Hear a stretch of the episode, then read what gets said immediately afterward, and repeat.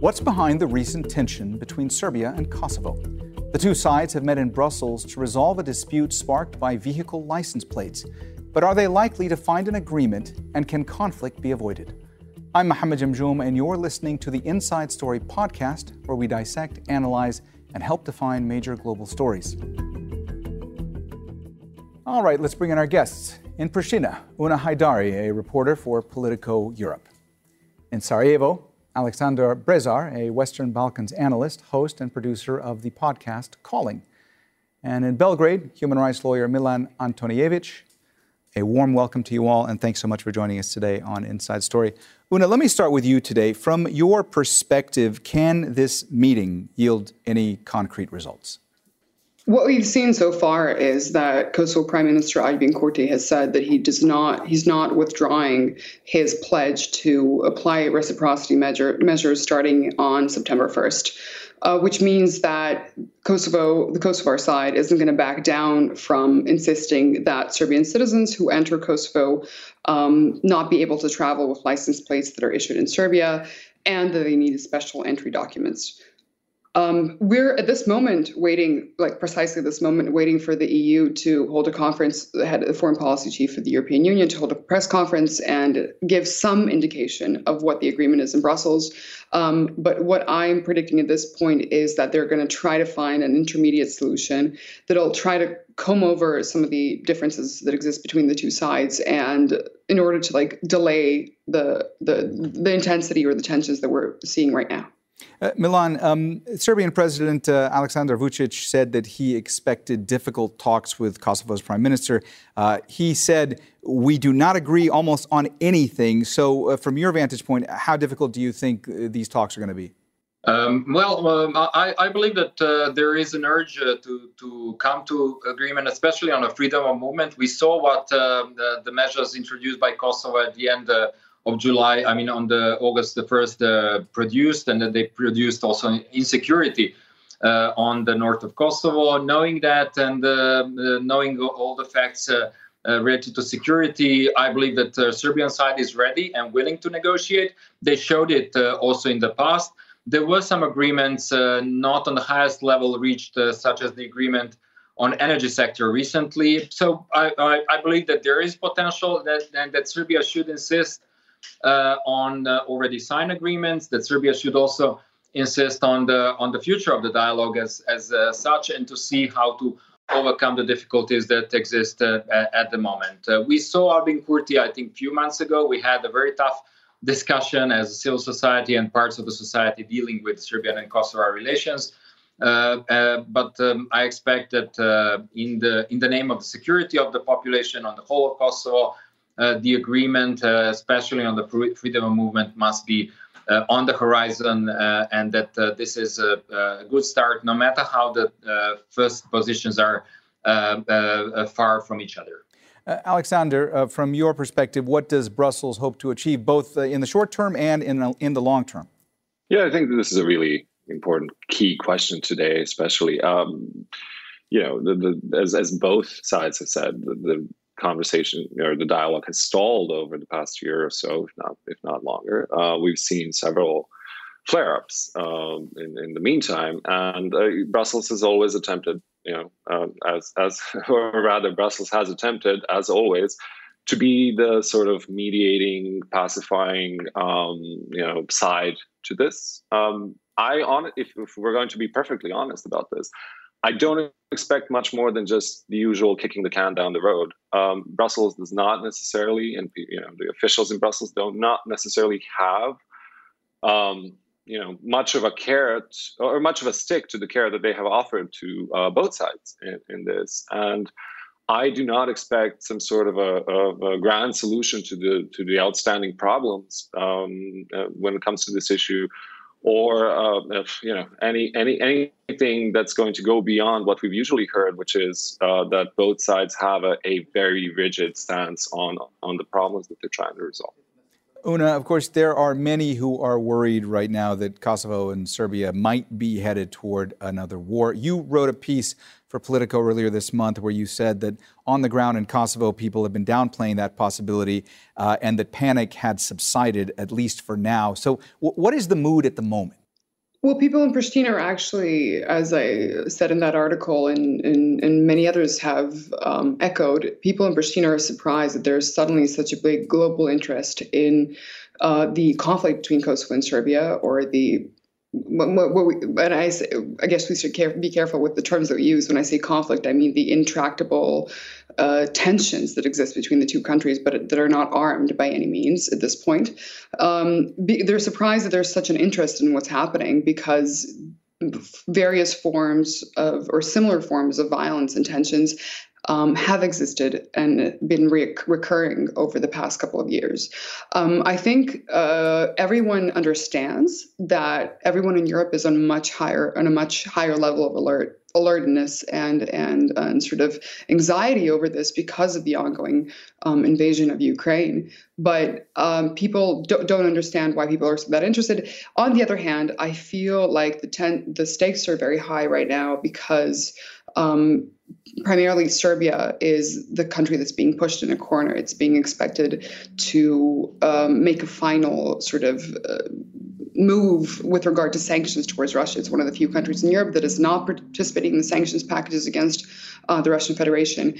And everyone in Kosovo believes that because Serbia is being pressured by Brussels to participate in these sanctions, that it could be more prone to radical moves, especially when it comes to Kosovo. Uh, Milan, um, I know you touched on this a bit in your previous answer, but you know, where do things go from here? What happens next? What are the next steps? Well, uh, I, I, fully disagree with this um, uh, statement that uh, there is a can in this uh, and that it's hit uh, down down the street. I heard it before, also during the day during the negotiations. So I wouldn't simplify it as as as such. There are there is a, a large question of insecurity especially on the north, that people feel, and this is a genuine feeling from uh, from a Serbian community on the north. There is also the announcement that President Vucic will talk with the Serbian community today, uh, calming it down, and uh, as uh, uh, he did also uh, at the beginning of August when he had the first. crisis, if we may call it like that. So I wouldn't make any bigger parallel with the Russian aggression to Ukraine. There is no possibility that anything like it uh, happen in our region. Um, as long as uh, both parties are dedicated to the dialogue. Aleksandar, NATO Secretary General Jens Stoltenberg uh, has said that the situation on the ground has improved. Where do things stand right now? Um, uh, look, um, th- there's something that has to be said about this, and, and, and, and it's related to what Mr. Antonijevic said before me. Um, uh, when it comes to kicking the can down the road in Brussels, uh, it, is, it is important to note that all, these meetings have recently been all about kicking the can down the road because Brussels has not offered anything to any of the sides. And I'm not just talking about Kosovo and Serbia, I'm talking about all of the Western Balkan states who are attempting, trying to be uh, you know, EU members at some point down the road. So, uh, you know, in, in, terms of Serbia, that's that's that's the, further formalizing the accession process or moving it along. For for Kosovo, it's, it's just getting visa liberalization, which has been stuck for years, et cetera, et cetera. So um, these meetings between between uh, Pristina and Belgrade are a convenient way for both sides, and and on both ends now you have you have you know strongmen, especially especially in, in Mr. Vucic, president of Serbia, um, but also in Mr. Kurti at the same time on Kosovo side, um, where uh, both sides are flexing muscles and trying to to, to push the other side in, into into some kind of a corner uh, where they will have to make a mistake, and, and it's all about this this kind of diplomatic uh, slash political slash um, uh, what do you want to call it to you know arm wrestle that, that's taking place in front of our eyes. Uh, but when it comes to things on the ground, and this is I think this is important, and this is something that Mr. Antonijevic might not know because I don't know what's the last time he was in the north of Kosovo. I've, I've been there. I've talked to people. It's my job to do that. Um, you know, uh, people's concerns might be legitimate but people's concerns are not being, you know, and when we were talk- talking about ethnic Serbs in the north of Kosovo, they might be legitimate uh, in terms of them feeling a particular way, them feeling maybe afraid or or scared or, or, or you know um, pushed into a corner again in a very in a, very um, direct sense. But Belgrade is not helping much either, and Belgrade is not helping much either by continuing this cat and mouse game with Pristina without actually getting to any kind of a solid result or any kind of practical resolution to any of the problems, uh, regardless of the provocations from both sides. and, and that has to be taken into account. Uh, in terms of just the general security situation, I think that uh, it's it's worth noting that just uh, 60 kilometers down the road uh, in the capital Pristina, you have concerts that are taking place. People are you know going on with their lives as if uh, you know there's there's no crisis. Similar thing in Belgrade, in the capital of Serbia. Mm. Um, and, and people who have who have been caught in the crosshairs here, mm-hmm. these very ethnic Serbs that, that uh, Mr. Antonijevic is talking about, are the ones who are legitimately concerned, but I do not see that you know their leaders, the, their representatives, are actually doing anything to make their lives better. And mm. this is not just about finding a solution with Pristina. This is this has a lot to do with very practical things on the ground, where Belgrade, that claims to be you know responsible for these people, um, basically does nothing and has mm. done has done nothing for years except use them as political pawns in this, like I said, cat and mouse game between between the two sides.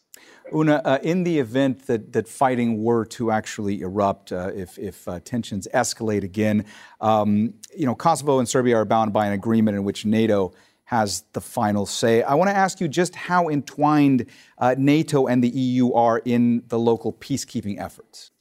NATO is absolutely the final arbiter in any conflict or escalation that could erupt between Kosovo and Serbia.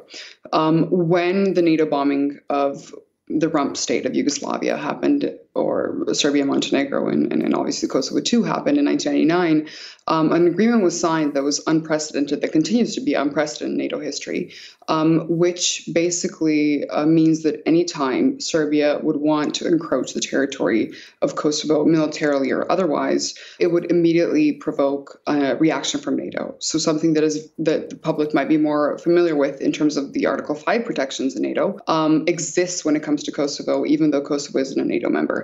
This is why people on the ground have to some extent downplayed the possibility of an all-out war happening. That doesn't mean that there can't be incidents and you know, sadly tensions or even loss of life, but a full-out conflict in in you know similar to anything that's happening in Ukraine is almost entirely impossible, precisely because uh, NATO's forces on the ground in Kosovo has spent the last 20 years um, almost exclusively protecting uh, the northern border and making sure that both the Kosovo Albanian and the Kosovo Serb community are protected in those territories. Um, like I said, again, mm-hmm. that doesn't mean that there, there couldn't be incidents and stuff like that, but an actual uh, full on conflict is almost entirely unlikely. Uh, Milan, in the aftermath of the latest flare up, uh, Kosovo's interior minister accused Serbia and Russia of triggering and supporting rioting. What has the response to that been from Serbia?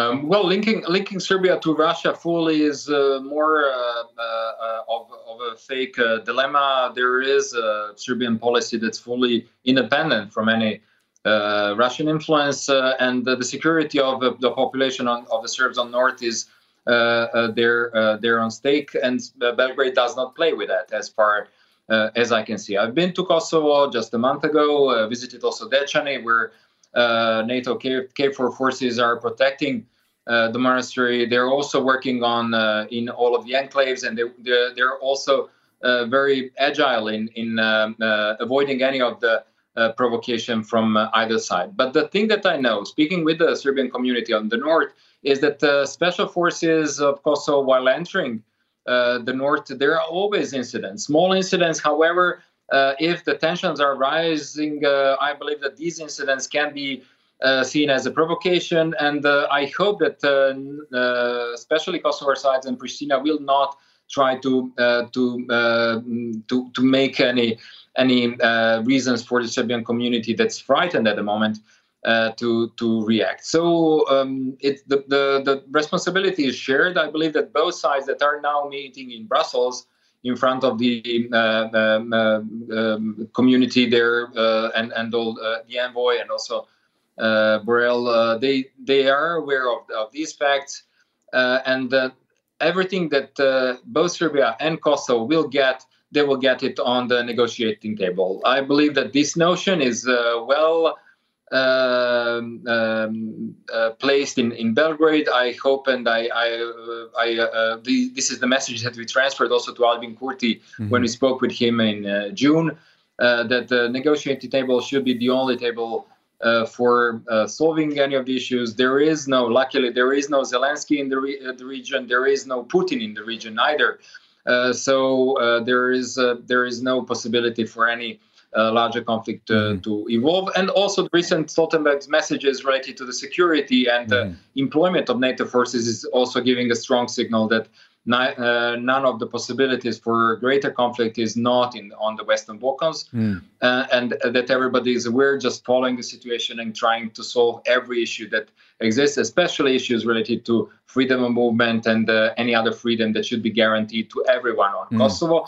And also, I, I, I may put also a positive note to uh, Serbia supporting the visa liberalization of uh, for for Kosovo citizens related to the EU, and this these these are the gestures that should be seen as as positive because uh, they will and they have to the, uh, the the possibility to open many of the processes that were uh, uh, on on still in in Brussels. Uh, Aleksandar, the EU has said that both Serbia and Kosovo need to normalize their relations if they wish to ultimately join the bloc. If the EU were to eventually accept Serbia and Kosovo as member states, is that something that would diffuse these tensions at all? That is that is a really good question. Here's the thing: for for Serbia to enter uh, the EU, it has to recognize the independence of Kosovo um, the, the, the, 35th chapter of the current EU negotiations deals with exactly that. It is absolutely clear and has become absolutely clear over the years that the only way for Serbia to enter the EU and become a full fledged member state is to recognize Kosovo. Now, what that recognition actually uh, will look like in practice, it's a different thing. Obviously, there might be a little bit of room to maneuver there. But um, I do not I do not see Serbia entering the EU without actually resolving this in, in a way that's that's that's positive for everyone, uh, not just one side. Uh, on as far as Kosovo is concerned, I think there are several things at play uh, when it comes to its its EU membership bid. Uh, as you know, it's it's bundled together with Bosnia and Herzegovina as a potential quote unquote potential um, candidate country. It's a what I like to call a, a cardboard medal uh, that that was just given out to the two uh, two countries uh, because for you know based at least on, uh, on, the opinion of people in Brussels or the officials in Brussels, the two do not fulfill certain requirements uh, to be full fledged candidate countries like uh, Montenegro, Serbia, North Macedonia, and Albania. Um, on the other hand, if you look at all the you know all the actual uh, practicalities of what life is like in Kosovo, what the politics are like, what the political life is like in Kosovo. Uh, we are talking about the youngest democracy in the world, the Western style democracy in the world. We're talking about the youngest country, the most recently, uh, you know, uh, the most re- the country that has most recently declared independence and has been partially recognized uh, in Europe, uh, the second youngest in the world it's a very vibrant society. It's a very vibrant uh, environment. Mm-hmm. Um, it, it's much more, you could even say that it's much more democratic than some other candidate countries from the region. And uh, despite this, I mean, the state or the position that it has found itself in is, in my opinion, very sad when it comes to mm-hmm. about 2 million people who live there, regardless of their ethnic background. Aleksandar, um, Aleksandar, sorry, sorry I'm sorry to interrupt, but uh, we're, we're starting to run out of time. We only have about a minute and a half left. I also want to ask you um, yep. if NATO were to intervene or, or step up its presence even further, uh, is that something that, that would really be a de escalatory measure? You know, would it ultimately help, or, or could that actually inflame things as well? Uh, there are certain rules and regulations that um, you know uh, determine how much involvement NATO can have, both in Kosovo and, as you know, also in Bosnia and Herzegovina, where it has a presence through its EUFOR mission. Um, obviously, something would have to, things would have to escalate between uh, Kosovo and Serbia first for NATO to, you know, intervene. Can it be more physically present on the ground? Can can there be more, you know, actual boots on the ground that the, the people? that's that's a really interesting question, and whether that would lead to anything. I don't think there's a need for that at the moment. I, I personally don't see it. Mm-hmm. Um, and, and I don't see that that would play uh, in, into this whole thing as a sort of a factor that would that would make things worse. I think NATO's presence in Kosovo uh, is, is, is, a positive thing. And I think it makes everyone feel much safer, both the ethnic Albanian community, mm-hmm. the ethnic Serb community, and all other communities that, that live in Kosovo. All right. Well, we have run out of time, so we're going to have to leave the conversation there today. Thanks so much to all of our guests, Una Hajdari, Aleksandar Brezar, and Milan Antonijevic. That's it for the Inside Story podcast. This episode was produced by Mohammed Aishi, Kara Legg, Michael Harwood, and Jimmy Gerahun. Studio sound was by Yasser Rahmani. The program was edited by Alexander Otasevich, Linda Wynn, and Joe DeFrias. Be sure to subscribe to the Inside Story podcast to catch every episode. Thank you for listening. We'll be back again on Friday.